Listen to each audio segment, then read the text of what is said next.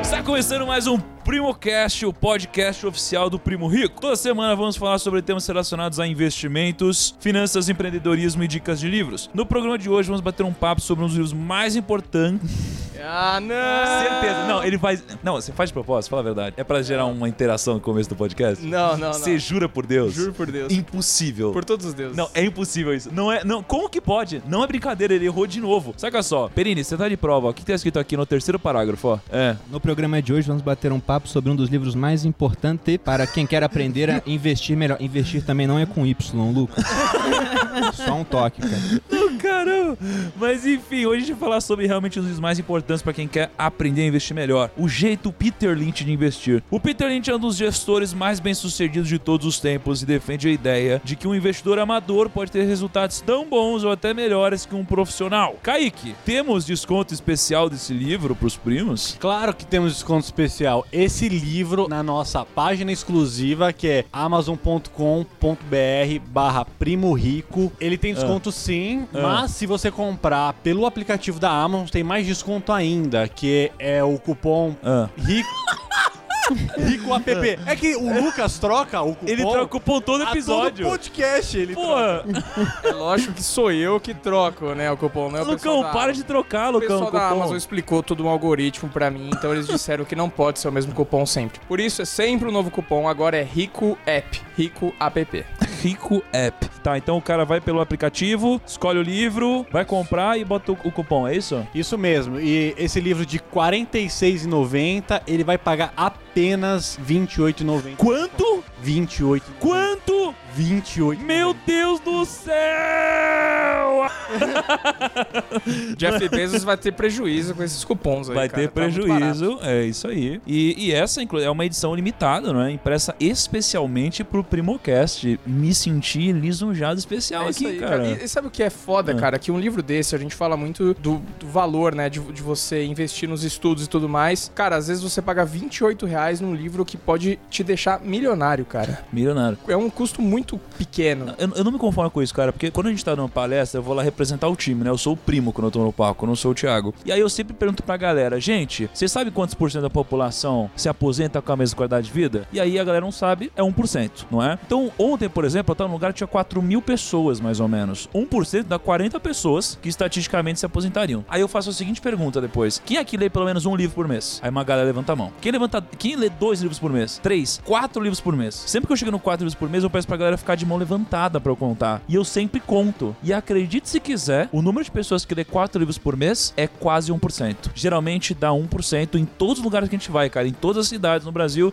sempre dá 1%. Variando de meio por cento até 2%, mas sempre dá 1%. E cara, e porque se você for para pensar, tem gente que pagaria milhões de reais pra sentar na frente do Peter Lynch e ficar, cara, aprendendo com ele, ouvindo a história dele. Só que a galera pode pagar poucos, poucos reais. Menos de pra 30 aprender, né? reais pra pegar um livro que o cara tem, sei lá, 50 anos de conhecimento depositados ali, né? Às vezes nem isso, né? A gente pega coisas no YouTube, tem palestra de uma hora do Peter Lynch no YouTube também. Exatamente. Aí o cara não Gratuita. Gratuito. Aí o cara não assiste palestra, mas topa pagar pra assistir outra coisa com ele, né? Óbvio que eu entendo que tem todo aquele fator de você estar de frente com uma pessoa que você admira e tal, mas em termos de aprendizado conteúdo, né? Tem outro fator também nisso, né? Eu já vi estudos falando que remédios mais caros são melhores pra doença, assim. Então, quando a pessoa coloca dinheiro na mesa, ela corre atrás do resultado. O que é dado de graça, tem um ditado que fala isso, o que é dado de graça vale exatamente o preço que você pagou por aquilo, entendeu? Então, quando a coisa, por exemplo, suas lives das 5 da manhã são gratuitas, então tem lá 70 mil pessoas vendo, experimenta cobrar 100 reais, que talvez tenha até, né, mais interesse, assim, as pessoas não perderiam uma, porque elas estão vendo realmente o dinheiro sair do bolso e vão querer recuperar aquilo. É verdade, faz sentido. Fora que você também tem uma história interessante que você ganhou seu primeiro milhão por causa de um livro, né? Por causa de um livro você teve um insight que você É conseguiu verdade. atingir seu primeiro É milhão. verdade, cara. Olha só, eu tava em San Andreas, tava com a K, e a K, ela tinha um livro que ela me encheu o saco pra ler, que era o livro Geração de Valor. Vocês conhecem esse livro? Imagina. Imagina. Do Flávio, né? E ela me encheu o Cara, cara que tá começando, né? Parece que tem É um cara que tá potencial esse começando, cara. É um menino bom aí, o Flávio é um menino bom. E aí eu lembro que ela me encheu o saco de verdade, pra eu não queria ler. Na verdade, eu sempre odiei ler, tá? Eu sempre odiei ler. Só que eu leio porque me dá dinheiro. Só que eu descobri isso depois. Então nessa época, a gente tava nessa viagem, a Cá me insistiu muito pra eu ler o livro, topei ler o livro. Era um livro muito simples, era um livro com muita imagem, um livro com muitas frases de efeito. E aí eu comecei a ler, de repente, cara, chegou um momento do livro em que eu li uma frase que eu falei, caraca, eu preciso mudar tudo, né? E até seria legal eu voltar atrás dessa frase, é, é bom pra eu saber, mas era alguma coisa a ver com isso, com business e tal. E aí eu voltei pra São Paulo, aí eu me desfiz da sociedade que eu tinha, abri um novo escritório, né, junto com novos sócios, e eu era o, o- maior acionista desse escritório. E aí anos depois eu fiz um acordo com eles pra eu poder focar exclusivamente no canal e atingir a liberdade financeira. E é um livro de 20 reais, né? É um livro, cara, que hoje 20 reais e tem lugar que às vezes você acha mais barato. Fora que, pô, se você quisesse muito, você poderia até procurar um livro usado. Tem gente que até acabaria te dando, enfim. É, as pessoas não leem, cara. As pessoas não leem. E isso aqui é um grande desperdício, porque tem muito valor, tem muita riqueza em um livro se você o lê. Se você não lê, o livro é só um custo mesmo, né? E, e falando nisso, hoje temos presenças ilustres. Temos hoje, pra falar desse livro, o influencer mais cheiroso do Brasil, Bruno Perini, o menino propaganda da Jequiti. Muito obrigado, viu? Agradeço a todos aí o convite. É sempre uma honra e um grande prazer estar com pessoas assim tão ilustres e com o Kaique, né, gente? Que se o Silvio Santos entrar em contato e fizer o perfume, eu tenho certeza que esse Não, público vai de finança vai, vai comprar Não. absurdo assim, ó. vai comprar mais que ações de Itaúsa, cara, você não tem noção. Não, é pior que um vídeo que a gente gravou pro meu canal junto, eu tive que fixar um comentário realmente, porque a pergunta que mais tinha era qual perfume, qual, perfume?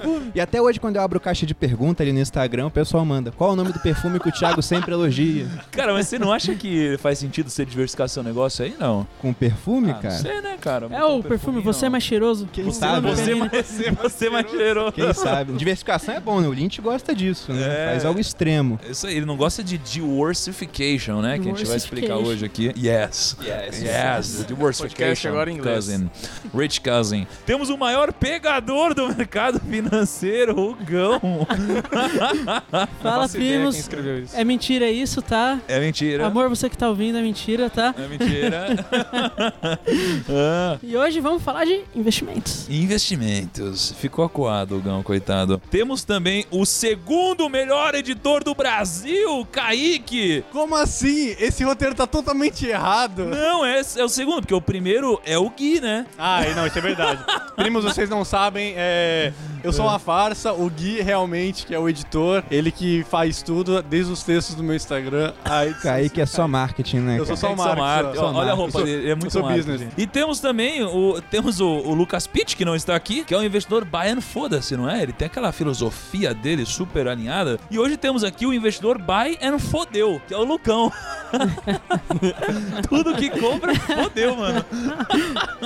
O medo já vem instantaneamente, né, na hora que comprou. Não, se o Lucão for comprar alguma ação que eu tenho, velho, eu, vendo é na hora. é Você só tá o maior louco? indicador, né, cara?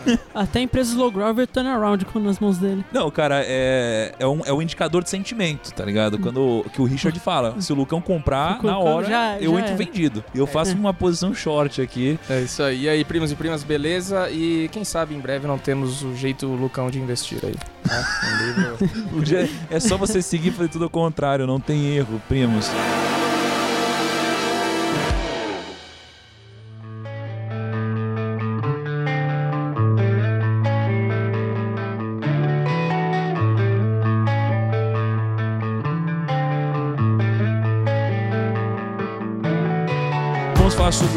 Livro do Peter Lynch. E o Peter Lynch defende que o investidor amador pode ter vantagens sobre o investidor profissional. Perini, me conta aí, cara. O, o Peter Lynch ele fala que o investidor amador ele tem vantagens sobre o investidor profissional. E, e, cara, e pro investidor que tá entrando hoje no mundo dos investimentos, ele fica pensando assim: como que eu vou competir com uma pessoa que trabalha na área, uma pessoa que tá o dia inteiro respirando isso, que tem o dia inteiro dedicado para isso? Como que eu, que sou um médico, que eu nem tenho tempo pra olhar pra isso, vou poder investir bem o meu dinheiro e competir com o investidor profissional, né? Existe alguma vantagem para o investidor amador? acredito realmente nisso. Porque tem uma parte do livro que ele dá um exemplo muito bacana. Ele fala, ele diz que há uma regra em Wall Street não escrita que um gestor nunca perde seu emprego por investir em ações da IBM, mesmo que É caia. verdade. Porque se cair IBM, né, Apple, por exemplo, a culpa é da IBM e da Apple. Agora, se o cara comprar a empresa de salsichas do tio Ted e o negócio cair, a culpa não é da empresa, é dele, né? Como é que você compra essa ação pequena que ninguém conhece? Então, o investidor amador, ele tem uma vantagem que é né, ter que ficar dando satisfação pros outros. Ele fala que um gestor profissional perde horas do dia apenas explicando por que, que ele tomou as decisões que ele tomou. Então, a gente não tem isso, a gente tem algumas vantagens tributárias. A única dificuldade em replicar o que ele faz aqui é, é quanto ao número de ativos, né? Que o nosso mercado não se compara com o americano ainda.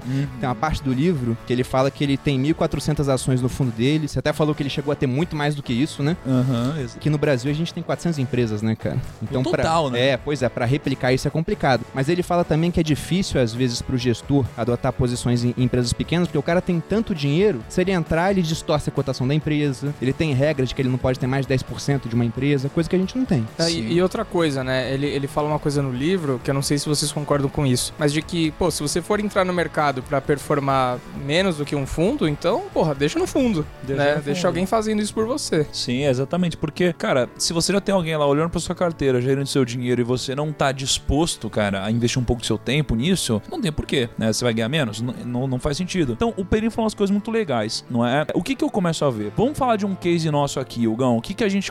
fala- A gente comprou algumas ações pequenas, né? No, no último ano, Pô, né? compramos. Pequenas entre aspas, né? Assim, O que que a gente Sim. comprou no último ano, assim? Cara, umas que são ainda podem ser consideradas small caps, acho que principalmente Sinqia e Sinqia. Banco Inter. É que é bem pequena mesmo. É. Não, Sinqia tinha. de valor acho que o, o mercado, cap né? dela devia ser uns 300 milhões que a gente comprou. Quando a gente visitou lá a empresa, que a gente foi fazer uma empresa da bolsa, devia ter de 300 a 400 milhões. O que é muito Sim. pequeno pra nossa bolsa, né? Por exemplo, o Banco Inter é pequeno, mas agora tá valendo 10 bilhões, pô. É, exato. E é pequeno pra É bolsa. É pequeno. É, sim que é tão pequeno que entra na regra brasileira lá que não paga, você não paga IR se você ir comprar ações dela. Se eu não me engano, acho que tem quatro empresas na listada na bolsa que tem um patrimônio menos de um bi, que entra numa regra que se você vender as comprar ações e vender, você não paga IR em cima das É, vai lembrar que no caso o governo que deu como incentivo fiscal pra elas. Exatamente. Porque, olha só que legal, no, o caso sim que é interessante porque entra exatamente no que o Perini falou do Peter Lynch. Cara, o Peter Lynch fala que um investidor grande, né, um grande fundo de investimentos, ele tem uma grande deficiência que é o seguinte, ele é muito grande. Então, pra se ter que ajude algumas coisas, como diluição de custos, etc., ele não pode comprar uma Sinqia. Cara, o fundo, ele tem lá, e a gente tá falando do Brasil, né? Ela é pequena pro Brasil, imagina pros Estados Unidos, que é onde o Peter Lynch tá inserido. Então, você tem uns fundos lá que tem 10 bilhões de dólares. Cara, comprar, se eles forem comprar Sinqia, eles vão comprar a Sinqia inteira, tá ligado? E não Sim. faz sentido pra um fundo desse. Vai mexer muito na cotação da, da Exatamente. ação. Então eu fico até pensando assim, Warren Buffett, se você for olhar o histórico dos rendimentos dele, ele sempre outperformou o mercado. Ele sempre foi muito melhor do que o mercado durante muitas décadas. Só que se você for olhar o período mais recente, ele não tá outperformando o mercado. Porque antes ele tinha acesso a, por exemplo, é, 6 mil ações nos Estados Unidos. Hoje ele tem tanto dinheiro que se ele for comprar, ele tem que escolher entre 50 empresas. É complicado. E o detalhe também é que ele não só tem muito dinheiro, como ele também é muito famoso. Então, se ele, por exemplo, verdade. compra uma, uma outra empresa, O pessoal vai atrás. vai atrás e já é. sobe. Mas uma coisa que você falou, o tamanho, né, ele, ele atrapalha. O pequeno, no caso, é superior ao grande. E ele fala isso no livro também, dando outros exemplos, né? O termo que ele mais usa no livro é das 10 baggers, né? Ele fala 20 baggers, ou seja, ações que se multiplicam 10 vezes, 20 vezes. Tem exemplo de ação que se multiplicou 250 vezes que ele passa no livro. E isso é interessante porque isso só vai acontecer com empresas pequenas. Imagina um Itaú se multiplicar 10 vezes de tamanho. Não, Não dá, dá. pô. Ele vai ficar do tamanho do PIB do Brasil. Eu- Ele paga a dívida interna do Brasil. isso, isso é um dos problemas que a gente tem aqui no Brasil, que a gente até comentou no, no programa da B3, que quando as empresas entram na bolsa aqui, elas já entram num tamanho considerável. grande, é. Então, É, a e o número de IPOs dela- aqui também é, é É, muito a pequeno. chance dela virar, crescer 20 vezes, 30 vezes, é muito mais difícil. É, só você pega, por exemplo, a gente tem o caso da, de Fleury. Acho que foi a empresa nasceu na, na década de 40, acho alguma coisa, década de 40, 50. Só teve o IPO em 2009. Então, tipo,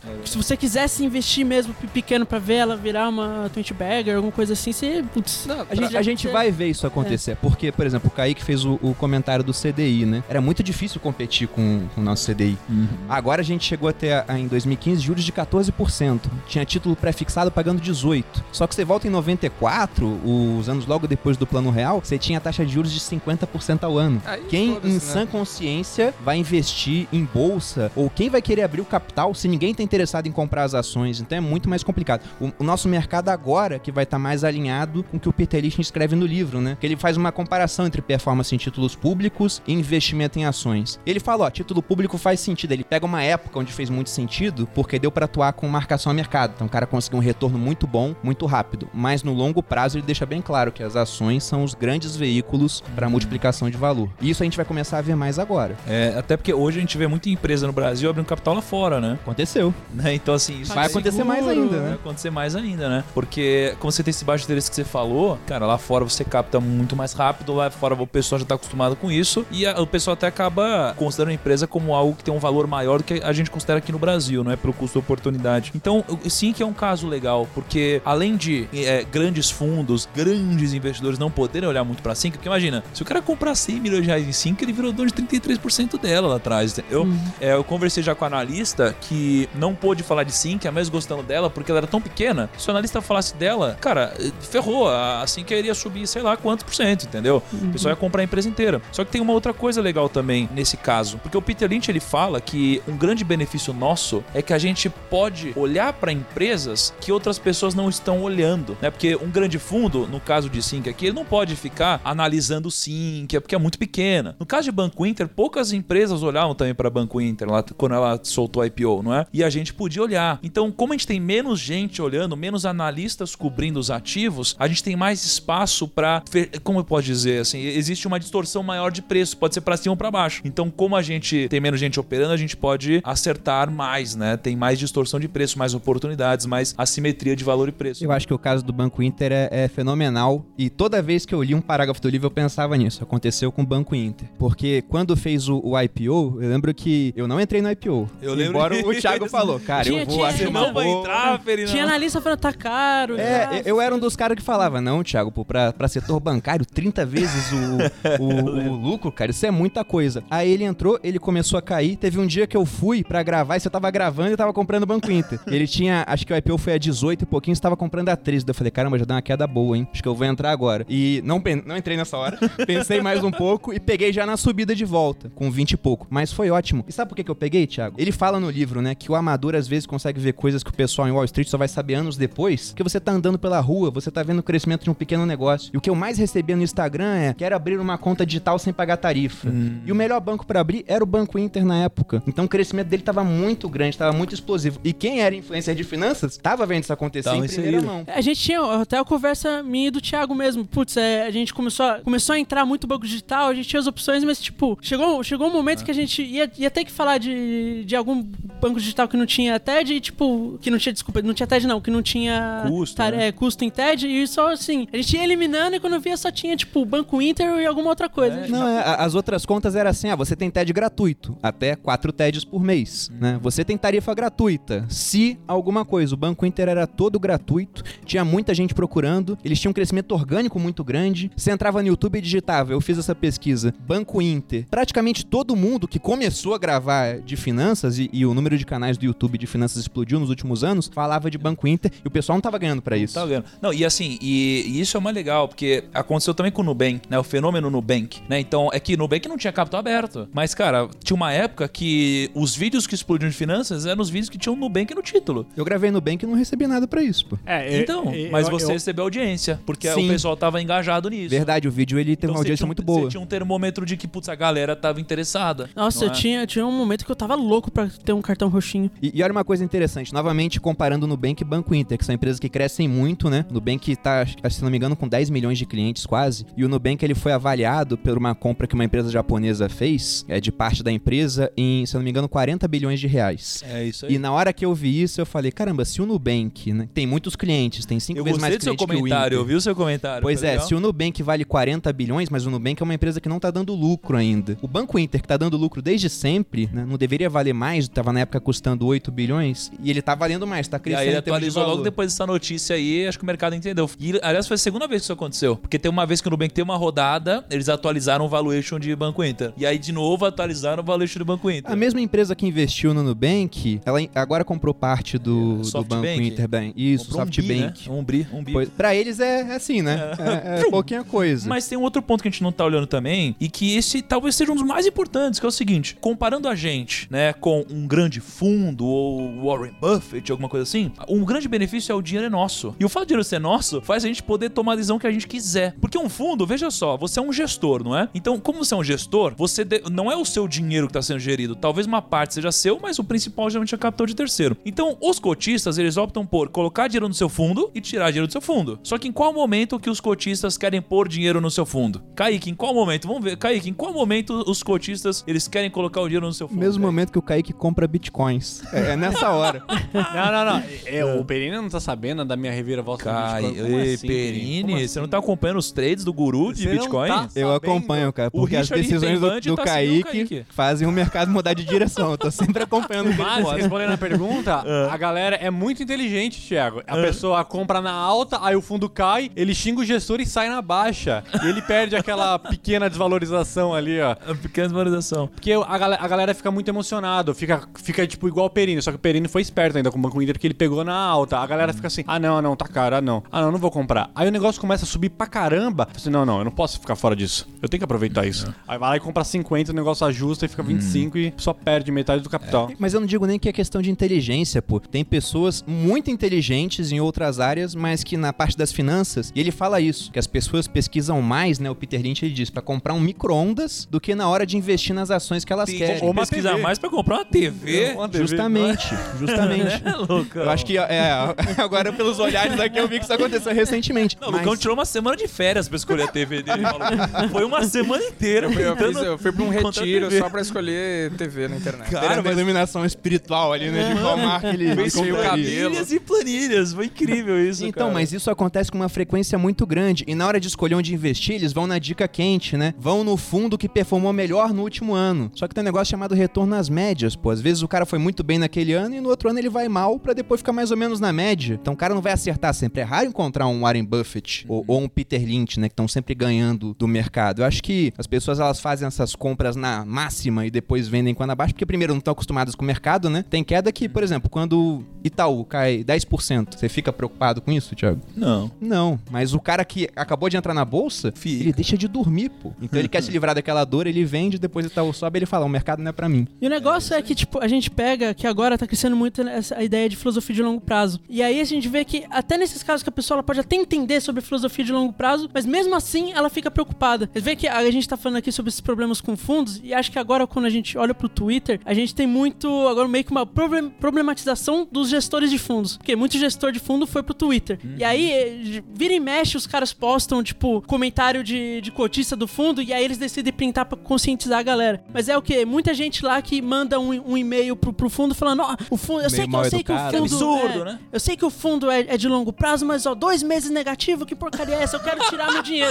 aí você fica tipo. Caramba, o cara tem um. É. Ele tem a vida de um cachorro, ele vive 15 anos só, né? Dois meses longo Não, prazo. mas isso é engraçado. Talvez o Hugo esteja comentando até de um que eu vi. Acho que foi o Breda que postou do Alaska Black. Era um e-mail assim de alguém falando: favor explicar por que É. o fundo está com performance negativa, pô. E o mercado ele vai, né? O mercado ele sobe caindo. Ele sobe, cai um pouco, volta a subir. Então é natural que esse tipo de coisa aconteça. Total, cara. Agora, tem o, eu eu queria só voltar naquele ponto que você ressaltou logo no começo sobre IBM, né? Porque, de novo, eu tenho certeza é, absoluta que, cara, gestor de fundo, analista, eles são muito bons. Então, o que faz eles perderem não é a falta de conhecimento deles, nada disso. É porque, no final das contas, e, e, de novo, nem todos perdem, tem, é, enfim, tem de tudo, né? Mas um grande problema é, se você pega um analista e esse analista, ele recomenda bons ativos, mas que por algum motivo o mercado não percebeu o valor desses bons ativos e esses ativos caíram durante um, dois, três anos, cara, é difícil você segurar um cliente por todo esse período. Por isso que o que você falou sobre IBM é tão poderoso. E vou falar mais até é, saindo do cliente. É difícil você segurar o seu patrão, você perdendo em performance durante três Exato. anos, pô. Imagina, você olha aquele analista, pô, o cara só tá errando no curto prazo. E a gente tem dois. Primeiro, tem o desalinhamento com o cliente e tem o desa- desalinhamento com a sua meta. Porque, cara, as metas em negócios geralmente são semestrais, no máximo anuais. Então, cara, qual que é a sua meta? A sua meta é performance. Se eu ter performance uma vez não bateu a meta, outra vez também não, outra vez não, cara, você começa a, a se questionar. Mas você tem ativos que ficaram dormentes por muito tempo pra de repente darem uma puta porrada, né? Você tem o que? INEP? INEP foi assim, acho, ficou muito tempo assim, subiu. Você tem foi. vários ativos que fizeram isso daí. A gente tem até aquele livro lá da- das. que era da, das 100 Baggers lá, que eu Das esqueci. 100 Baggers, Isso, sim. 100 Baggers. Que. Quase isso, não. é, é, fazer isso. Andrew Beggars, Herbert então. Richards. É.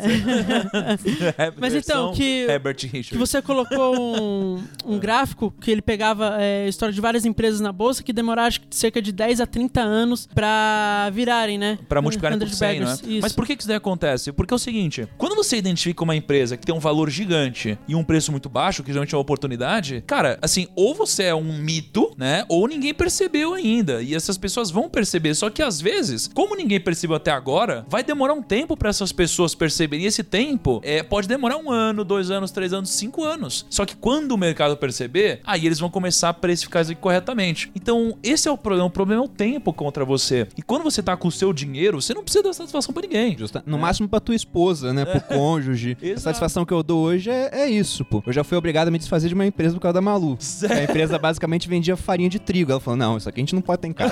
Não quero isso. Eu falei, mas porque é é boa, fitness, não né? Sei o negócio, É, é. ela não gosta dessas coisas, né? E aí não tinha- eu podia comprar armas. Talvez pudesse comprar empresas que vendem maconha lá fora, né? Mas agora, trigo, trigo não. não, mano. Trigo não.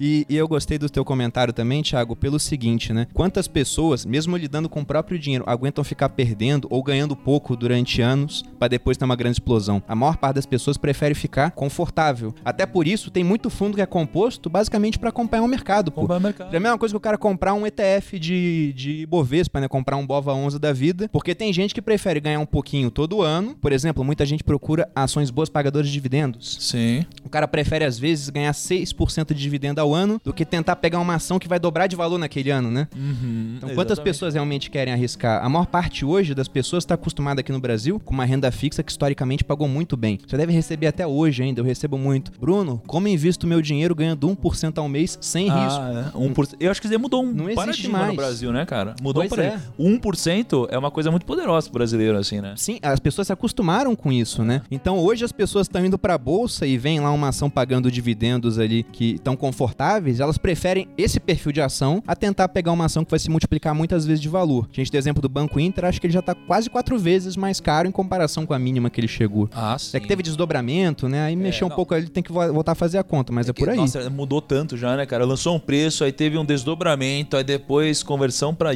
Unity. Pois é. Enfim, é, mas nessa linha, cara, eu, por exemplo, tô sentindo um pouco dessa pressão no rumo ao bilhão. Sim, as pessoas te pressionam. Pressiona, porque é, é, as pessoas ficam só esperando um mês ruim, cara. Tem um mês ruim, aí só, ah, seu pilantra, você não sabe de nada, você não entende o que você tá fazendo. Aí falou, cara, mas caiu, eu faço aporte todo mês, é, pra mim é até melhor. Mas você começa a entrar numa neura e que, cara, imagina 12 meses seguidos assim, imagina 24 meses seguidos assim. Cara, uma coisa que eu aprendi lendo o livro do Magic Formula, né, da Fórmula Mágica, é que a fórmula mágica do The Little Book That Beats the Market, ela só é tão poderosa porque ela não é perfeita. Porque em períodos de 5 anos ela nunca perdeu do mercado. Só que às vezes ela passa 4 anos perdendo do mercado. Até a hora que, bum, vai lá e ganha. Só que o problema é as pessoas não têm a paciência pra perder dinheiro por 2, 3, 4 anos, não é? Então por isso que quando você sabe o que tá fazendo, e aqui é importante o conhecimento e a filosofia, e o dinheiro é seu, você pode passar por esses momentos, né? Agora os fundos não. É igual você falou. Tem gente que fala: "Não, não, vamos colocar um pouquinho de Itaú, vamos colocar um pouquinho de Petro, vamos colocar um pouquinho de Vale, de Bradesco, de Ambev, por quê? Porque eu preciso ter uma correlação com o índice, né? Então não pode destoar tanto, não pode correr o risco do índice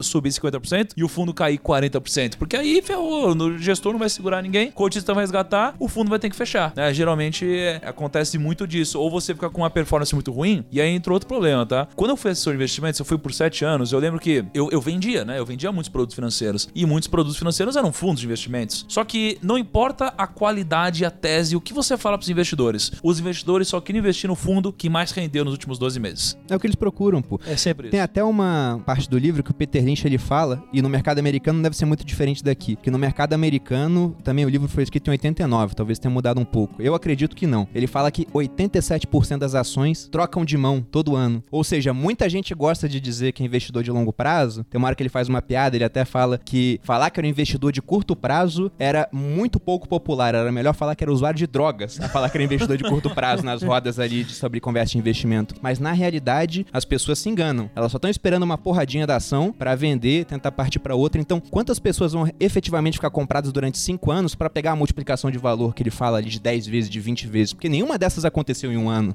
Às vezes aconteceu em dois, três, mas é muito raro. O normal é um tempo maior pra isso acontecer, né? E a gente fala do, do rumo ao bilhão, que vai ter crítica pra caramba quando cair, só que, tipo, a gente tá preparado. Tem a um, gente tá preparado. tem um caixa bom reforçando lá, que é coisas que às vezes um fundo não tem tanto, assim, que é um caixa equilibrado pra quando o mercado cair 50%, você ter dinheiro pra entrar sem movimentar demais o mercado. E Kaique, as pessoas têm pavor dessas quedas, né? Porque se você, agora numa época de alta, faz um vídeo falando, olha, eu acho que daqui a um tempo o mercado vai cair, elas ficam com raiva, elas chegam a, a te ameaçar. E tem muita gente que se diz investidor de longo prazo, que quando cair, vamos botar que o, o mercado fica caindo durante 12 meses, será que esse pessoal vai realmente ficar pro longo prazo? Ou eles vão sair desesperados, né? Querendo se livrar daquela dor? Então eu acho que a, a- cabeça das pessoas ainda não, não entrou no mindset do investidor ainda. De O boa Richard- parte, Eu né? acho que o Richard tinha uma história que uma galera dava risada dele quando ele falava que o mercado ia dar uma reviravolta e ia cair pra caramba. E, tipo, cara, ele que meio que riu por último, que aconteceu e ele tava preparado pra Mas, aquele mas, momento. cara, sabe, sabe o que, que eu acho? As pessoas, elas, às vezes têm o conhecimento, às vezes elas têm a filosofia correta, mas eu acho que tem uma parada que atrapalha muito elas, que é o seguinte: pô, se você tem três filhos, você tem esposa, você tem família que depende de você e você é o melhor investidor do mundo. Só que seu dinheiro tá todo em ações e a bolsa começa a cair 50%. Não tem como você não ficar emocional, porque você já errou, cara. Não- se, vo- se você depende desse dinheiro e você tá correndo um grande risco com ele, se você perder, sua família tá ferrada, ferrou, velho. Você vai ser um investidor emocional. Por isso que é tão importante, mesmo acreditando, mesmo tendo a maior convicção do mundo de que tudo vai dar certo, ter uma opcionalidade, ter Com um dinheiro em certeza. caixa, entendeu? Porque eu acho que o que enriquece, na verdade, não é nem investimento em renda variável, é o dinheiro em caixa, porque não tem nada pior do que você passar por uma oportunidade ou uma crise sem dinheiro pra poder aproveitar essa oportunidade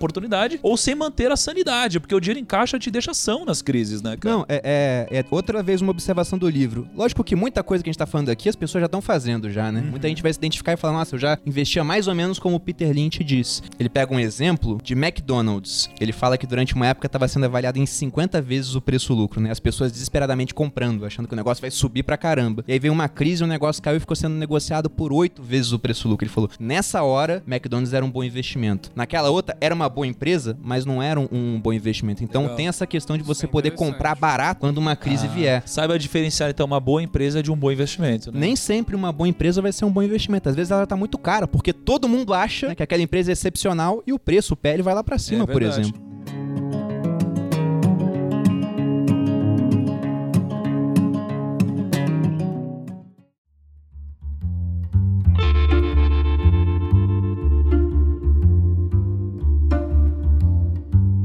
Aí, acho que a gente entra até nesse outro ponto que o Peter Lynch fala que a gente começou falando sobre, cara, dá para o investidor amador competir com o profissional? A gente falou aqui algumas das vantagens que o investidor amador tem em relação ao investidor profissional. Mas aí o investidor amador tá pensando assim, tá, mas e como que eu vou escolher então uma ação, né? E o Peter Lynch ele fala muito sobre você escolher ações e usando como parâmetro o que tá ao seu redor, não é? As empresas que você consome, lojas que você convive, histórias no elevador que você ouve, né? Então empresas que estão ao seu redor. Ele fala sobre isso, né, Kaique? Com certeza. É. tipo, você não, você não pode comprar uma empresa que você não conhece. Como que você vai, tipo, sei lá, comprar Starbucks se você nunca tomou o café dos caras? Às vezes é uma merda. É tipo só uma modinha momentânea. Tem, tem muita gente que dá exemplo aqui no Brasil, que são empresas lojistas, tipo. O Lucão tá É, se segurando. Are, a- a- principalmente Arezo. Fala assim, cara, Arezo tá todo dia, tem promoção e tá cheio de mulher lá dentro. Como você não vai confiar num business que tá sempre lotado, que tem loja em todos os shoppings? Não tô falando pra comprar Arezo, gente. Tô falando É, que, não, tipo, é, você tem que dizer é- bem, porque o pessoal essa ouve é- o Kaique falando, eles vão todo mundo comprar. né? É, é- essa é a filosofia. Essa é a, ah, não sei, vai que tem Não, um vai movimentar o mercado, né? É. Mas essa é a filosofia de, tipo, você comprar alguma coisa que você conhece ou que pelo menos você saiba que tem pessoas fazendo e consumindo aqueles produtos. É legal, porque a gente tem até uma história muito legal que a gente teve um tempinho atrás aqui no Primo mesmo. Foi uma vez que o Thiago chegou no escritório, acho que a gente era uma equipe de cinco, né? E aí ele juntou todo mundo e falou: Galera, é. Quantos de vocês têm celular da Apple? Aí eu lembro que, tipo, eram cinco Não, não, pessoas. Celular da Apple não.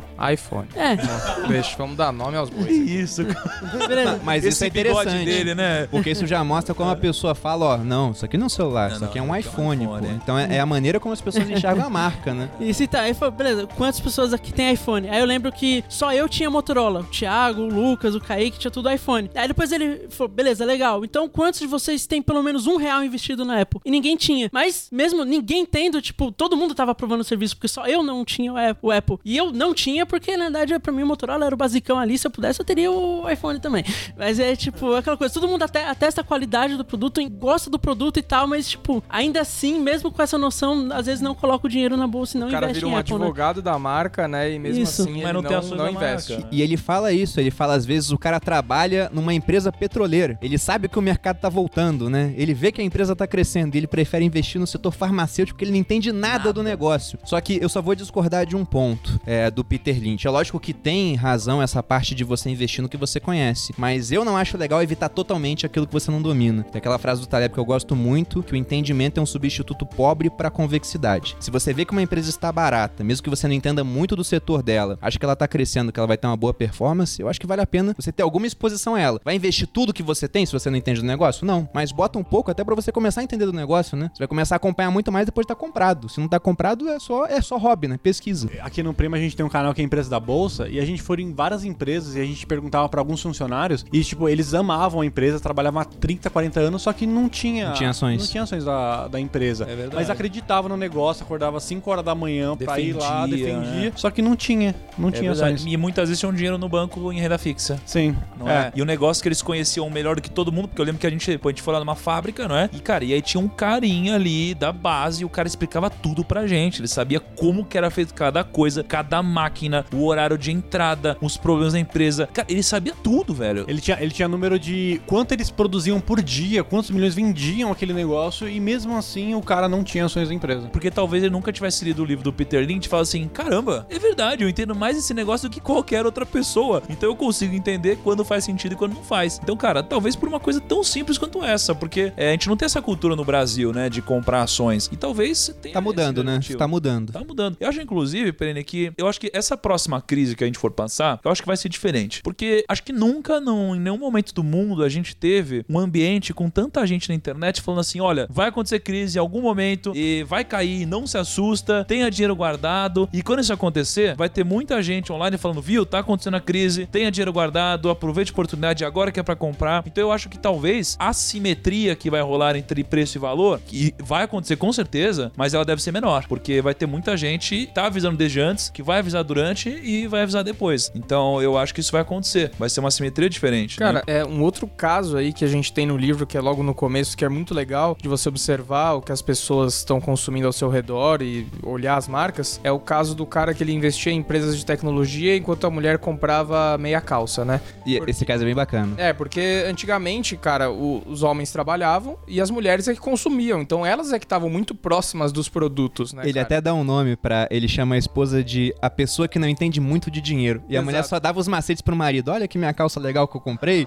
e o marido, não, deixa eu investir aqui nas minhas ações de microchips e tecnologia, que ele não entendia nada, né? E aí o cara só investia, a ação subia um pouquinho, de repente vinha uma queda, ele se desesperava e vendia. Enquanto isso, a empresa de meia calça. E ele ainda ficava tipo, ufa, Vendendo pra perdi só metade, né? Que Pois bom. é, e essa empresa de meia calça tem lá, era, se eu não me engano, talvez eu pronuncie o nome da empresa errado, mas o produto era Legs, o nome da, da meia calça, da empresa Hannes. E o que, que era esse Legs? Era uma meia calça vendida na embalagem de ovo. E a diferença é que em vez de vender em lojas especializadas, vendia no mercado. E as mulheres vão no mercado três vezes na semana e vai em loja de roupa uma vez no mês, às vezes, em comprar meia lugar, calça. Vendi em loja de conveniência. Isso, justamente. Era um negócio super acessível. E era um produto que depois ele, ele transformou a marca e fez a empresa avançar muitas vezes de valor também. Mas esse é um outro ponto interessante, né? A gente fala, ó, o funcionário não investe na empresa, às vezes não tem ações, mas o Peter Lynch ele mostra que pra empresa multiplicar de valor muitas vezes, ela tem que ser sido abandonada pelo mercado durante um tempo. Exemplo disso, Magazine Luiza, né? Magazine. Quem comprava Magazine Luiza quando o negócio custava menos de um real? É só o Breda, nem o Breda, acho.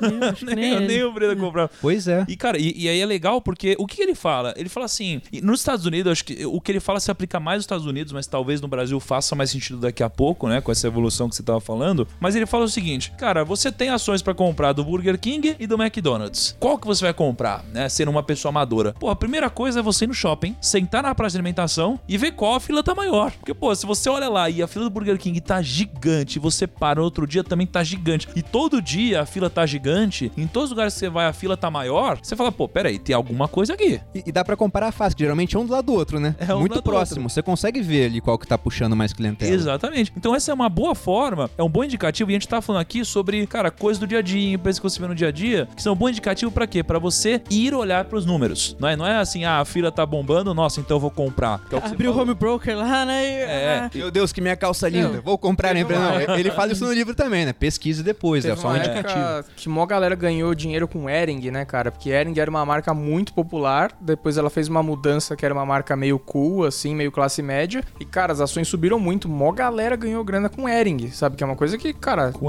tava é. em todos os shoppings. Falando nisso, tá na hora de fazer o IPO da Bolovo, né, velho? Porque Eu compraria fácil. o da time aqui só usa a roupa da Bolovo, pelo amor Ah, de Deus. né, os caras precisam mandar mais Ô, roupa? Deco, Lucas, tá na hora de mandar umas roupinhas aí by Primo Rico, né, meu? Alguma Ai, coisa Primo assim. Rico, exato, uma coleção exclusiva aí, tá louco. Lembrando que eles ficaram. Eles prometeram que ia lançar uma coleção do Primo Rico. Tá Tá gravado. gravado, tá no podcast aí, nos anteriores. E é só ir lá no Instagram dos caras cobrar os caras e falar assim: cara, cadê a camiseta aí do, do Primo Rico? Eu quero a camiseta do Primo Tô te Rico. falando, o Kaique deve ser contratado por fora dos caras, já tá falando no Instagram deles. Kaique, você. Eu não por falei que o favor. Instagram deles é arroba Bolovo. Eu não falei. Ca- Falando nisso, Lucão, semana passada o Breda veio aqui, te deu uma aula de bons modos, falou do seu bigode e você continua com o seu bendito bigodinho, maluco, de hipster? É, cara, tá vendo? É, Mas eu expliquei, eu- é por uma falta de barba, eu deixo o bigode, entendeu? Entendi. Porque aí eu, eu tô aproveitando essa onda que é a moda do, Do Fred. Mercury, né? Eu Exato. gosto do filme. Mercury. É, então eu tô aproveitando, cara. Quando Entendi. voltar a barba, aí fudeu, cara. Aí eu fico em casa.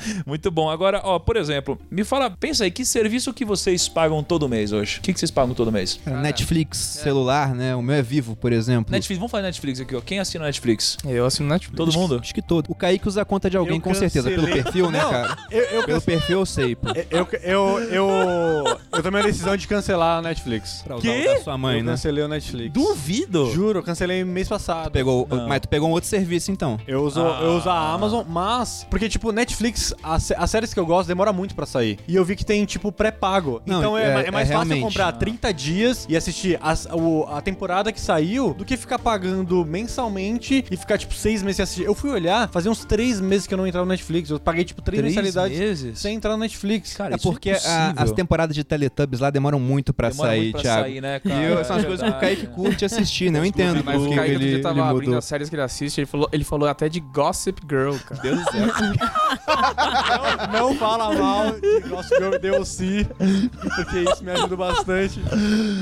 Ai, caraca. Mas, ó, vamos entre nós aqui. Então. O Gão assina também Netflix? Não assino, só vou reassinar quando sair a série de The Witcher. The Witcher? É. Caraca, meu. Mas olha, eu fiquei surpreso com isso, sabia? Eu também fiquei. Fiquei surpreso com isso. Não, mas olha só, o Kaique assina periodicamente, o Gão vai assinar e nós três assinamos. Olha só, é um serviço que. Quanto que. Eu nem sei quanto tá a mensalidade hoje no Netflix. Quanto que tá mais ou menos, Eu hein? nem olho, cara, mas acho que tá 29 reais. Eles vão por aí, subindo. Custa mais do que o livro do Peter Lynch. É. Isso é com certeza. Com certeza. Não, aliás. Com impostos custa Aliás, R$ depende. 32,90. R$ Não, 2,90. aliás, 2,90. não, peraí, acho que, peraí, Lucão, aliás, eu acho que isso tudo depende muito, porque o livro do Peter Lynch, na verdade, ele custa R$ 46,90, cara. Olha só, 46. Mais que o É, Netflix. é mas, mais que mas, o Netflix. mas tem uma novidade aí, não tem? O quê? Não, Você você não tá vendo aí? O quê? Com cupom Meu Rico Deus. App, você paga apenas, primo, fala pra eles. R$ 28,90. Tá mais barato que o Netflix. Ah, não Que você não assiste. E- É isso mesmo. Meu Deus. Não, dinheiro de litrão, né, cara? Dinheiro de litrão pra você ficar rico. Pelo amor de Deus, se você não tiver 28 reais pra comprar o livro, já deu tudo errado. O que, que você prefere aí, então? Tre... é, Quanto que é um litrão? 10, 10 reais? 10 conto, um litrão, Cê- bom. Você prefere 3 litrões do bom, como diria o Lucão do bigode, ou comprar um livro do Peter Lynch com o desconto do Primo Rico? Cara, se você comprar o livro do Peter Lynch, você vai ter uns insights tão valiosos que você vai poder comprar a cervejaria inteira e ficar loucão o resto da vida. Caramba, vai fazer como o Pete e vai virar sócio da Ambev. Exato, não é bem melhor? Em vez de ficar loucão só de sexta e com pouca grana, você pode esperar um pouquinho, É. ficar ricão e loucão o resto da vida. Só que o Pete faz o contrário do que o Lynch fala, porque ele fala assim, é, prove o produto e você vai achar a empresa. Ele bebe Heineken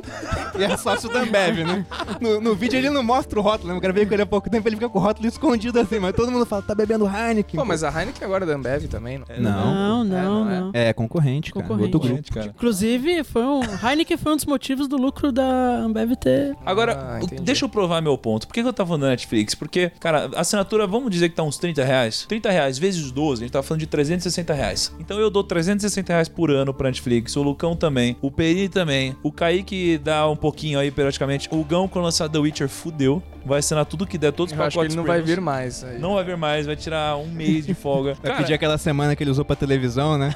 Ó, o Lucas usou pra televisão, o cara pra minha série. Foi pra isso. Então, isso aqui já é um bom indicativo. Você pensa, cara, olha quanto dinheiro eu tô dando pra Netflix e eu não planejo parar de assinar. Porque pra mim é uma coisa que Tá automático. é automático, sabe? É um dinheiro ali pra mim. Óbvio que é um dinheiro, mas, cara, pra mim agrega um valor muito grande, entendeu? É... Então, cara, eu vou continuar pagando. E as pessoas, elas não sabem que elas podem ser sócios desse negócio. Aí tem outra coisa também. Eu assino, por exemplo, o Spotify. Você assina ah, o Spotify. Spotify? Spotify, é, com Spotify certeza. A minha esposa tá quase cedendo. Spotify é muito. Porque ela tá no gratuito ainda, mas estão falando tanta propaganda pra ela que ela falou: vou assinar esse negócio. Eu falei, aguenta, segura, pô. É verdade. Você é mais forte que a propaganda, mas ela tá quase sendo porque é muito barato, né, cara? É muito barato. Não, você valor. compara a transformação na indústria em si. Se você lembrar que no ano 2000 a gente gastava a mensalidade do Spotify pra comprar um CD, onde você queria ouvir três músicas, mas tinha que levar 30. E agora você pega no Spotify e ouve milhões de músicas por uma mensalidade barata. É, fora que tem aqueles plano família lá que você paga É mais barato. mais barato pra mais gente. Não, mas ó, você assina. Eu assino. Isso aí Você eu assino. também, Lucão? Eu também, você também? Não tô assinando, mas eu consumo. Daqui a pouco eu vou virar Vai assinante. fazer- E você, Hugão? Cara, assino. tem mais gente assinando Spotify do que Netflix aqui. Olha que Pois é. Então tá aqui mais um serviço que, pô, todo ano eu devo dar quase 200 reais então pro Spotify. Não, e, e olha, essa é uma tendência que várias empresas estão querendo surfar. Por exemplo, celular Apple aqui. Quem tem? Então, três, Celular né? Apple não, você já aprendeu aqui. É, o iPhone, né? Que o, o Lucas já tava quase jogando café na minha cara agora. Mas o iPhone agora tem o iCloud. Ou seja, depois que você ocupa o espaço do seu celular, você começa a mandar pra lá. A minha esposa assinou o serviço mais básico. Aí preencheu o espaço, aumentou. É. Eu Se preencher de novo, também. é, cara, vai aumentar. Então as pessoas, a Apple agora, além de ter a renda da venda dos aparelhos, tem a renda de um serviço recorrente, né? Fora É, o é. próprio serviço dos apps, né, cara? Muito Parece, app. parece que nunca é suficiente espaço. Você compra o celular com mais espaço que tem na loja lá e você tem que comprar mais Essas essas malditas ainda. fotos, cara. Não, cara, Cada- ninguém, ninguém apaga convence. foto, mas ninguém apaga foto. Não, cada celular que vem, a foto ocupa 10 vezes mais, cara. Não, eu vou falar, esses dias eu, eu gravei um, um vídeo do primo no meu celular aqui e fui passar pra ele. Aí eu falei assim, vou passar. Aí tava, tipo, no celular da Thiago aparecia cheio. Aí eu fui olhar, ele tem mais de 13 mil fotos. 13 mil fotos. Gente, a galera tem muita foto no celular. Não, isso, isso é uma coisa de louco, porque quando eu tinha Motorola, por exemplo, eu ficava contando minhas fotos. Eu sabia quais que eu tinha que deixar, quais que eu não tinha. Depois que eu, que eu tive o negócio da Samsung, eu fui abrir minha galeria. Esses dias tinha, tipo, mil fotos. Eu fiquei, caralho, de onde isso uma surgiu? pessoa com dois anos de É, idade, eu né? caralho, que porra é essa, mano? Cara, olha só que curioso que, que a gente tá, a gente fez essa rodada aqui Netflix versus Spotify. Tem uma coisa que é interessante, que você pode você pode não gostar de filme, você pode não gostar de série, por isso você não tem Netflix, mas todo mundo gosta de música, cara. Não É existe verdade, ninguém né? Que não Não, mas é que música. música, por exemplo, eu tô em dúvida mesmo. Eu, eu gosto muito do Spotify. A mas Apple também sabe disso, porque- né? O iTunes. É, então, porque você tem a, a Apple, que é músicas, né? Da... Cara, é, eu tô em dúvida, porque pra mim é um serviço meio igual, assim, e ela sincroniza com o Apple Watch, por exemplo. Então, cara, eu posso sair com o Apple Watch offline e eu tenho essas músicas sincronizadas. Já o Spotify não tem. Então é como se fosse a Disney, que consegue te monetizar em cenários diferentes. É, acho que é esse, esse próprio mercado, acho que tá crescendo uma coisa que já começou a crescer muito mais a Netflix, né? Agora tem Netflix, tem a Amazon Prime também, tem a, a Disney Plus. Todo tá mundo quer uma entrando agora, fatia, é. né? Acho E- que agora e- o Spotify começou a surfar agora, mas tá vindo também mais agora. com Vai, vai, Deezer, mas tá vindo isso é uma com- coisa interessante. A gente tá falando dessas empresas aqui, o Peter Lynch não investiria em, em nenhuma delas. Porque as suas empresas. Porque quentes, já né? são muito grandes, são muito quentes. Aqui no Brasil pouca gente investe, porque pra pegar um BDR você tem que ser investidor qualificado, né? Tudo. Uhum. Mas lá fora as pessoas procuram essas empresas e ele evita essas empresas que estão muito na moda. Ele chamaria essas empresas que são muito grandes agora de empresas confiáveis, né? São aquelas empresas que elas vão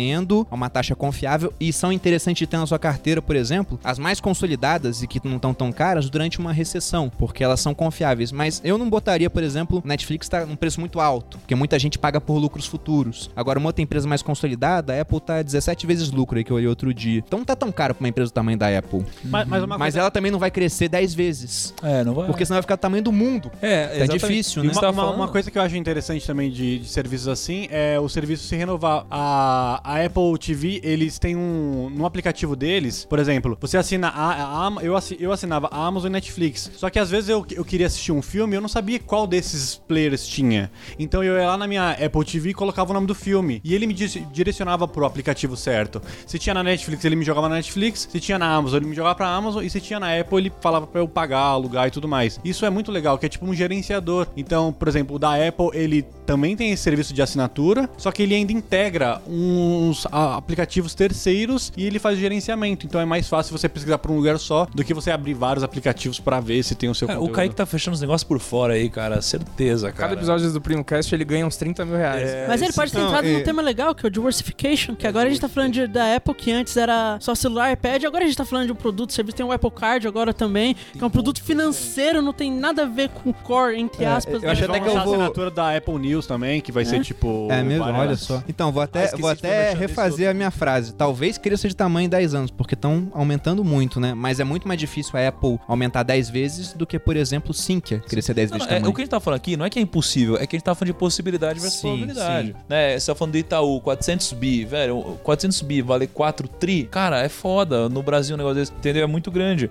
Agora, eu, eu gostei muito desse ponto que você falou aí, cara, sobre é, o Peter Lynch nunca compraria isso. Não é porque tem algumas coisas que faz o Peter Lynch ficar de longe, ficar fora de algumas ações e ele recomenda que as pessoas também fiquem. E ele levanta cinco coisas, basicamente, não é? A primeira coisa é, essa ação está numa indústria quente, que é tipo a indústria do momento. Então, que que... E, e, aliás, quando eu tava lendo isso daqui, eu comecei até a refletir. Eu falei, caraca, velho, Banco Inter tá assim. Saca só, quente. olha só, indústria quente, fintech. Tá tudo bombando, tá todo mundo olhando pra isso. O pessoal paga múltiplos exageradíssimos por isso. Falou que é fintech, já era. Lembra, Vevar? Vevar falou que era fintech, tum, multiplicou tudo. que mais? E teve alguma outra empresa que falou também que era isso, multiplicou. Não, ah, tá acontecendo no o Banco Pan, foi assim há pouco Banco tempo. Pan, exatamente. Vai virar digital. Pá, o negócio subiu igual um foguete, pô. E aí, Aí continua um banco Só tradicional. porque né? mudou o nome, cara. Muda o nome, velho. E Entendeu? Mudou ali, ah, não, vai ser digital. O Banco Inter, então pouca gente aproveitou essa daí. É, exatamente. Aí você tem outra coisa aqui, o que o Peter Lynch fala. Toda vez que alguém falar que essa ação é a próxima a alguma. Já então, ah, isso aqui é a próxima Amazon, próximo Facebook, próximo Google. No caso de Banco Inter, tem muita gente que fala, cara, isso aqui é o próximo Itaú. Cara, começa a tomar cuidado, porque geralmente não é. Aí tem o que o Gão falou, diversification, né? É, é que diversification em inglês seria diversificar, diversification é a brincadeira que ele fez pra diversificar errado. É, ele bota a tradução ficou piorização. Piorização. Piorização, que ele botou como tradução no livro. Piorização. Caramba, cara. Cara, que que Tá droga, piorando a empresa, né? Mas, Priorização. Ô, primo, esse negócio que você falou do Banco Inter é o seguinte, ele fala muito também que ações são como histórias e chega uma hora que a história tem que ter um fim. Então o Banco Inter, por exemplo, você pode estar pegando uma história boa, mas ele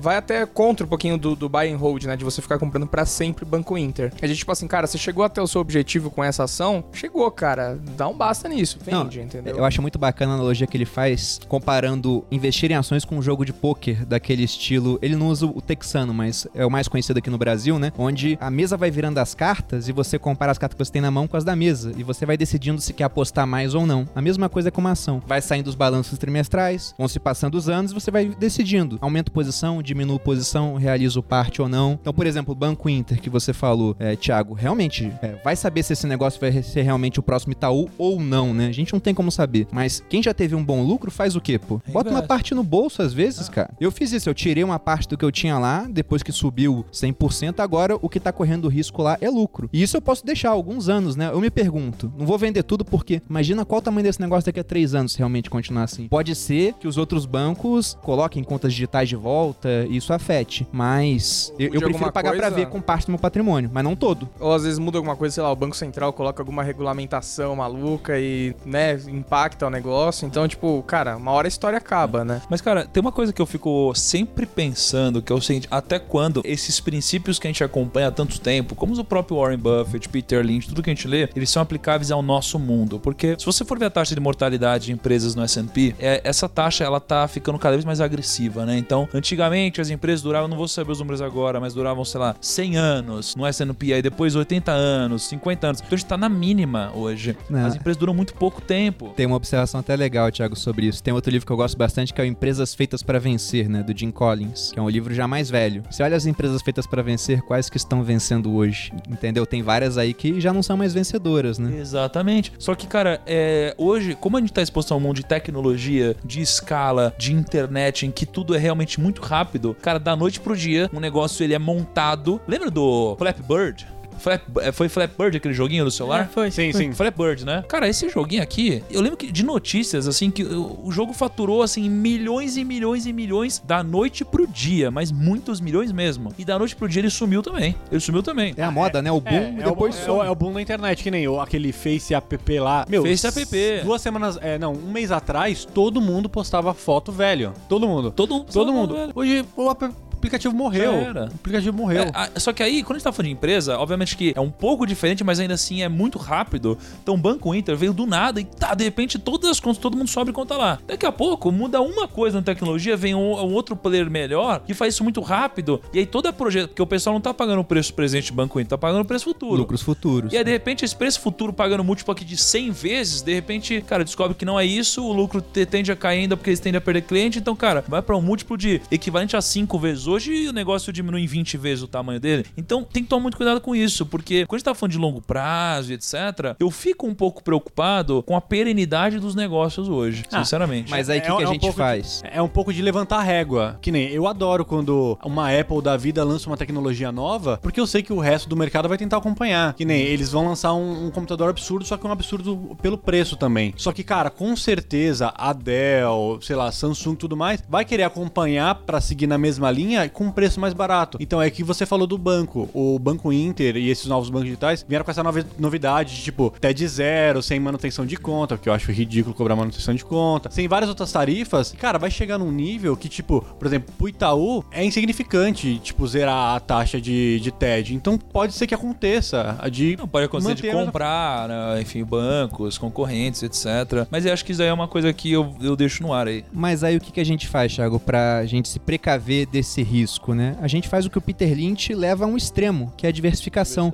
E em várias partes do livro, ele deixa claro de ações que tiveram multiplicações exponenciais e ele não pegou aquelas ações. E em várias partes ele deixa claro também que tem empresas que ele comprou e elas foram perdedoras. Só que se você pegar numa empresa que ele perde, ele vai perder no máximo 100% da fatia que ele investiu. E numa empresa que multiplica por 10, ele ganhou 1000%, pô. Então, uma única vencedora dessa categoria faz com que 10 erros, se ele investiu a mesma coisa em cada uma, sejam compensados. Então é a mesma coisa de uma pessoa que vai montar uma carteira. O cara pega 10 ativos, que pro Peter Lynch é um crime, né? O cara tem 1.400 ativos. Mas o cara pega 10 ativos. Aí ele vai ter que três mais ou menos ficam parados no mesmo lugar, um dá um lucro mais ou menos, um dá um prejuízo mais ou menos. Ele perde dinheiro com alguns que vêm a falir, mas se ele tiver três ativos que se multiplicam muitas vezes, o portfólio dele é vencedor. E vai que ele pega um que vira uma dessas tem baggers aí, se multiplicar 10 vezes, ou 20 vezes, ou 50 vezes. Agora, cara, convenhamos, não dá pra você monitorar uma carteira de 1.400 ativos, né, velho? É, ele, de tem, Deus. ele tinha uma estrutura de um fundo, né? Então ele provavelmente ele tinha mais gente Mas ali com mesmo ele. assim, não dá. Não, é uma não coisa, dá. é uma coisa meio impensável mesmo de Cara, fazer. 1.400 ações não dá. Eu, a, a filosofia é Thiago Negro, né? Eu acredito que é melhor, é melhor você ter menos ações que você entende do que muitas ações que você não entende. Ele, Ah, ele faz, próprio-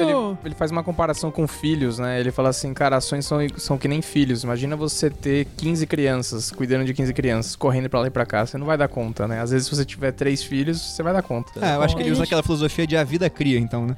Damos conta de 15, deixa 1385 aí que a vida Vai cria. que um vira o Neymar, outro vira É, por- Anitta. Por simples aleatoriedade do, do mundo, né, cara? Você É, bota convexidade, 1.300 ações lá, uma delas vai ser a nova Apple, Vai pô. ser a nova Mas aí a gente entendeu? pode até ver como filosofias diferentes também dão certo no mercado. Que a gente pega o Charlie Munger, por exemplo, que é um outro puta investidor. O cara acho que só tinha três ações na carteira dele. Ah, é. Você pega o, o Warren Buffett, né? Que é, é companheiro dele também. Ele elogia pra caramba o Warren Buffett no livro. E é uma filosofia diferente da dele. É, A gente vê que tem vários caminhos, né, Elgão, pra chegar no mesmo lugar. Isso é bonito, né? Você não precisa ter, não tem uma única estratégia vencedora, não é? Então é, é legal isso daí. A única questão que, que eu acho que é, é- A gente vê em todas as estratégias é o cara ele se manteve durante bastante tempo no mercado. né? O mercado ele vai premiar aquele camarada que sobreviver e tiver paciência e ficar mais tempo É investido. isso aí. Por isso que eu gosto da primeira regra do Warren Buffett, que é nunca perca dinheiro, que eu acho que o grande segredo, matematicamente falando, é você perder menos nas crises. É, ele perde, mas ele perde menos. Mas Isso perde aí. menos, é. Até um elogio ao próprio Peter Lynch, que acho que não teve um mês negativo, né? Um ano negativo. Aliás, mês não, né? Um ano negativo no, no fundo. Ele fala disso. Até o momento que ele escreveu o livro, o pior ano dele foi um rendimento de 1%.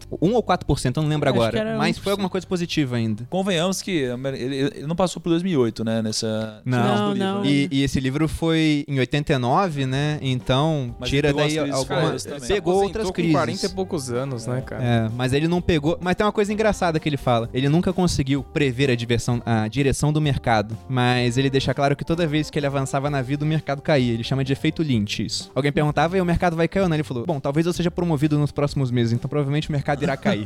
ele falou que sempre que ele aumentava na vida, o mercado caía. É mas, mas ele ia lá e fazia o quê? Aumentava a Aumentava a posição, né? posição, é. Ele transformou um fundo de 20 milhões em um fundo de 9 bilhões. Foi isso que ele conseguiu fazer com essa estratégia dele. Agora, no- nos, nos cinco, nas cinco coisas que o Peter a gente fala pra gente tomar muito cuidado, tem mais duas, né? Uma é você nunca comprar uma empresa que é dependente de um único consumidor. Você tem o caso da Wiz, né? A Wiz tinha só. Era tudo na era caixa. Tudo na né? caixa e sofreu pra caixa, caramba. aí até um- sofreu, perdeu o contrato com ela. Agora conseguiu se levantar, mas, cara, até então ninguém sabia se ele ia conseguir, não é? Um, verdade. tem um fundo imobiliário recentemente, eu esqueci o, É, o código de. O XP Macaé. É, que acho que a Petrobras. Era que- todo alugado pra Petrobras e todo mundo pensava assim: ah, mas a Petrobras ela é tão, é tão grande, não tem como ela deixar de pagar, etc. De repente aconteceu tudo que aconteceu, Petrobras saiu de lá e você ficou com um prédio inteiro desalugado. Então realmente é, é muito arriscado. Assim, vamos supor que a chance é grande de dar certo, mas se tiver uma possibilidade de você expor ao risco da ruína, tem que sair fora. Não vale a pena. E, e- e o quinto ponto, e eu passei na Pérez daqui, cara, que é, ele fala It's a Whisper Stock, que é uma empresa que eh, você tem uma dica quente, bem, tipo, cara, ó, não conta pra ninguém, cara, mas olha, vai acontecer tal coisa e tal. É, sabe, ninguém tá sabendo, mas olha, cara, compra essa ação. Isso aqui geralmente não, a não ser que seja, você esteja falando num altíssimo nível, e aí seria até algo ilegal, né? Mas se você ouve isso de um amigo, de um assessor, de alguma coisa, isso daqui tende a ser bullshit, entendeu? Eu passei por isso já. Já contei a história, perdi quase 50% do capital nisso daqui. Aprendi a nunca mais confiar nisso daqui, né? Então, realmente não faz sentido, tem que tomar muito cuidado com esse tipo de coisa.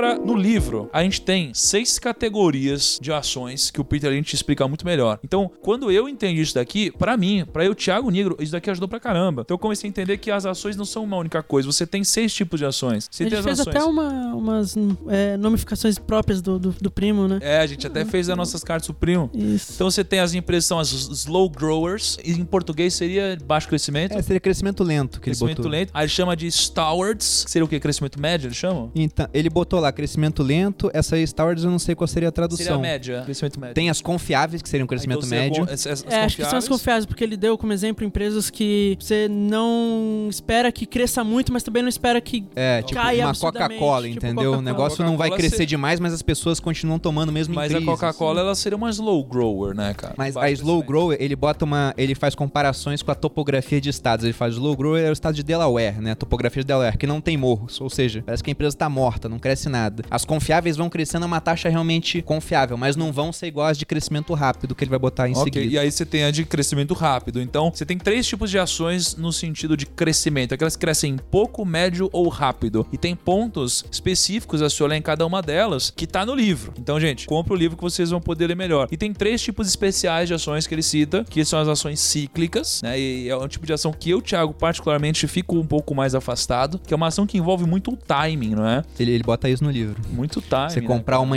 uma boa empresa cíclica na hora errada do ciclo, Nossa, é prepara pra devastador. perder esses 50% e, Pelo e às vezes ficar uma década sem ver o negócio voltar. E aí, você você pega ainda no, no Brasil, que é a maioria das empresas que boas, assim, entre Grandes aspas, e tal, são empresas de comoditizadas. commodities, a gente vê bastante sobre cíclicos também. Empresas Exatamente. cíclicas. E aí já não é muito a minha competência acertar o time de uma empresa cíclica. E aí você tem turnarounds. As empresas de turnaround seria, por exemplo, uma Peman, Peman. né, uma Paranapanema. Então são empresas que, cara, elas estão passando por um momento de, cara, ou reestrutura a dívida ou, cara, sai daí como uma estrela. Então imagina, se a Peman ela conseguir sair desse problema, a Peman vai premiar muita gente, porque ela tá com múltiplos muitíssimos descontados. Não é porque ela tem um grande problema de dívida pra resolver. Só que por outro lado, se ela não resolver, ela quebra. Sim. Então, assim, são empresas com muito mais risco, empresas que até para os investidores mais amadores faz sentido ficar longe, porque, cara, tem muitas coisas a serem analisadas que envolvem outras competências. Ué, Não. mas o Kaique, ele tem ações da PEMAN. Isso quer dizer que faz dele um profissional? Com certeza, eu sou um profissional do mercado, por isso eu tenho o PEMAN. É Até aí. visitou o Peman. O Eu visitei, sabe eu tudo. visitei PEMAN. É eu igual- perguntei pro CEO se o bagulho era bom, ele falou que era. Você espera que o senhor falasse o quê? Não, cara, sai enquanto é tempo, né? Eu mesmo estou saindo. Inclusive trocou de Não, CEO. o Ai, meu Kaique, Deus. cara, o Kaique, ele, ele fica impressionado com os lugares que a gente. Todo lugar que a gente passa, você fala, cara, quero comprar ações daqui, tô decidido. Animal Não, daqui. ma- mas isso, isso é, é uma coisa que inclusive afeta o- os profissionais do mercado. Porque é o viés de confirmação, né, Não, cara? mas, você ó- começa a gostar da empresa, você formou uma opinião, quanto mais coisa chega, você tende a não ligar pro que mudaria a sua opinião, né? Tornaria negativa e absorver aquilo que torna positivo. Isso é perigoso mesmo. Eu não, não vou expor a empresa, mas teve uma que a gente visitou e eu não gostou? Comprei. Não comprou. Não comprei. Eu falei, Caramba. não, melhor não. Caramba. Olha lá. Mas Mano, a gente visitou várias empresas e realmente eu comprei É, o cara. Ele, algumas ele, que a gente visitou, mas não todas, não todas. Ele entra como broker aberto na empresa. aí já pergunta pro seu, quantos lotes você acha que faz sentido?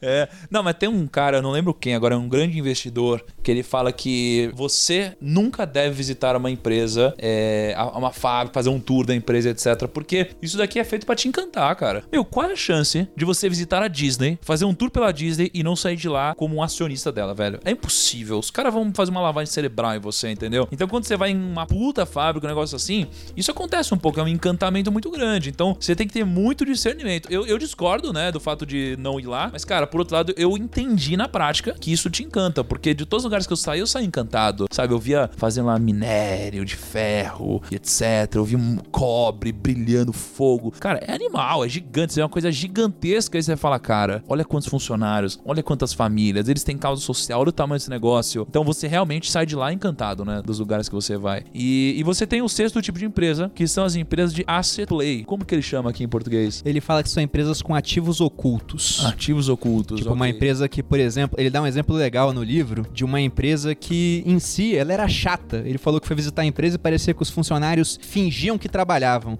Só que a empresa, a ação dela custava 20 dólares e os terrenos dos quais ela era dona passaram a valer 200 dólares um metro quadrado. Então a empresa cresceu muitas vezes de valor apenas porque ela comprou terrenos muito baratos e depois terrenos valorizaram muito. E pouca gente percebeu isso, mas ele viu isso e comprou as É, ações. são as empresas CROF, né? Cofre. Que a Cofre, gente né? colocou na Exatamente, carta do é. primo, que é quando você vê um cofre, você olha, putz, talvez tenha algo valioso. Mas você só vai saber mesmo quando você abre o cofre e vê o que tem lá E dentro. até assim, tem- em momentos de crise, muitas empresas elas começam a se tornar empresas de asset play, né? Então você começa a ver em crise empresas sólidas, empresas grandes, empresas saudáveis, empresas com caixa, em que você tem um valor patrimonial delas, ou seja, todos os ativos delas valem mais do que o preço da ação. Então você olha e fala: caramba, se essa ação, se essa empresa vendesse todos os ativos dela, daria mais do que o valor que ela está sendo negociada agora. Fundos imobiliários passam por isso também. né? Então esses são momentos de você olhar e falar: cara, peraí, as pessoas ou elas, elas estão vendo isso estão com muito medo, ou às vezes elas não estão vendo isso daqui ou vendo algo que eu não estou vendo. Né? Então esses são momentos muito interessantes é, pra gente aproveitar esse tipo de coisa. Mas no livro a gente tem, cara, certinho todos os detalhes sobre cada uma dessas seis categorias de ações, o que a gente olha para cada categoria, quanto que cresce cada categoria, quais são os pontos de atenção e que com certeza nos ajudam muito. E a preferida dele é, são as ações de crescimento rápido. Crescimento Ele fala rápido. que gosta de surfar muito essa onda, mas também gosta das empresas com ativos ocultos, né? São oportunidades, como o Thiago falou, a serem aproveitadas. Então, se o Peter Lynch fosse brasileiro, provavelmente ele teria comprado, né? Nessa época de crise aqui, a gente viu algumas empresas, talvez não porque não são setor cíclico, né? Do mercado imobiliário, mas, por exemplo, Croton, empresa de educação. Empresa de educação.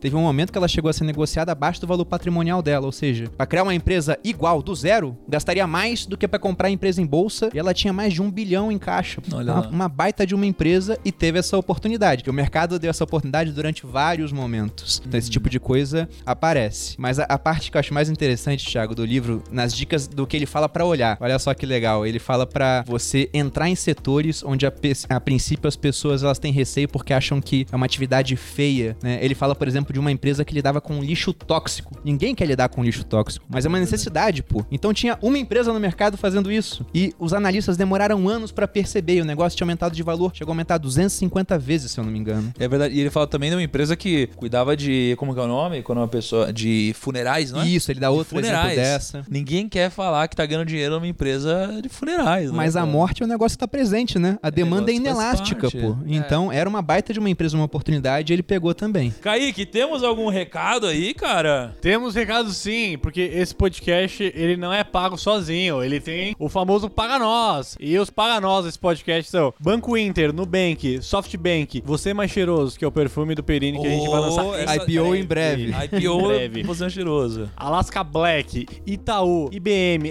Apple, Arezo, Moto... eu tô com dó de pedir pra Motorola, porque a Motorola tá meio ruim das pernas por causa da Apple. Mas McDonald's, Burger King, Bolovo, Netflix, Spotify, Samsung, Dell, Petrobras e o grande parceiro e patrocinador desse podcast, a Amazon. Amazon, inclusive, primos, a Amazon fez uma edição especial só pro Primocast. Temos poucos livros nos estoques, porque é uma edição Uh. exclusiva pro Primo Rico. Caraca. Inclusive, se você não correr lá agora e baixar seu aplicativo, pode ser que não tenha mais.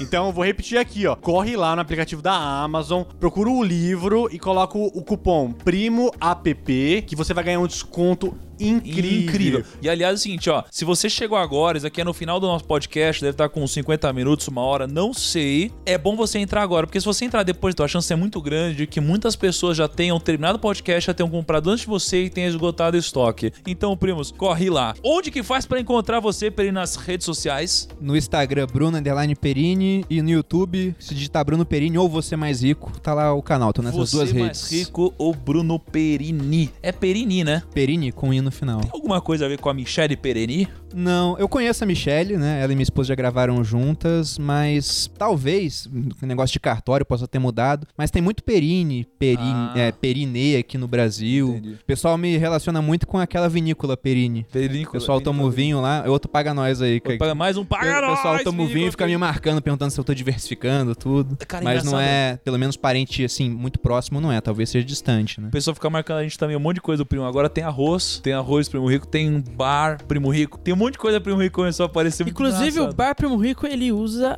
Ele usa a mesma antiga, logo que a nossa? antiga, Nunca antiga. convidou a gente Antiga. Nunca nem um convidou a gente. Ah, Só que em vez da moedinha antiga, é dois copos de cerveja batendo assim. Mano, olha onde chega a falta de criatividade. Muito bom. Aliás, ó, Michelle Perini, eu gosto que ela faz o look do dia, já viu? Já vi, já. Eu vi que você Look do copiou isso um dia. tempo também, né? Muito Ah, engraçado. inclusive, foi a maior vergonha alheia que eu vi no Instagram do Você achou Thiago mesmo, rebolando em frente Não, ao não elevador. fica rebolando, cara. Não é assim. Look Não do fique rebolando. Kaique. Não vem com esses papinhos seu, não, cara. Show de bola. Hugão, e você aí? Cara, é, as pessoas podem me encontrar naquele Instagram sensacional, incrível, que só tem conteúdo de qualidade Qual? no arroba oprimo.rico. Nossa. Mas se a velho, pessoa quiser Instagram ver é fotos do meu porra. gato, tem o Hugo.escritor também. Inclusive, a thumb desse podcast vai estar lá. Se você quiser dar algum elogio, é só ir lá e comentar e dar um likezinho, porque ninguém vai ver. Se você tem alguma crítica, mande pro arroba eu não quero ouvir o seu comentário negativo. Vai lá, é só ir comentar lá. Muito E bom. também cara. tem o Kaique.editor, vai lá. É, o Kaique editor, é isso aí. E temos, muito obrigado aí, é, Dragão Temoso. Muito obrigado por tudo isso, cara. É isso aí. Então, pra me encontrar também, estou lá vagando pelo oprimo.rico. Também estou no Lucas Afra com dois As. E é o que eu, completando aqui o Kaique falou, vamos postar a foto lá e sem conteúdos negativos. Se você tiver pensando em fazer um fazer né, alguma, algum comentário negativo, reflita e você vai pensar que você tá errado depois. Vai chegar a essa conclusão. Muito bom, então, primos. Espero você nessa próxima segunda-feira. Um abraço e tchau!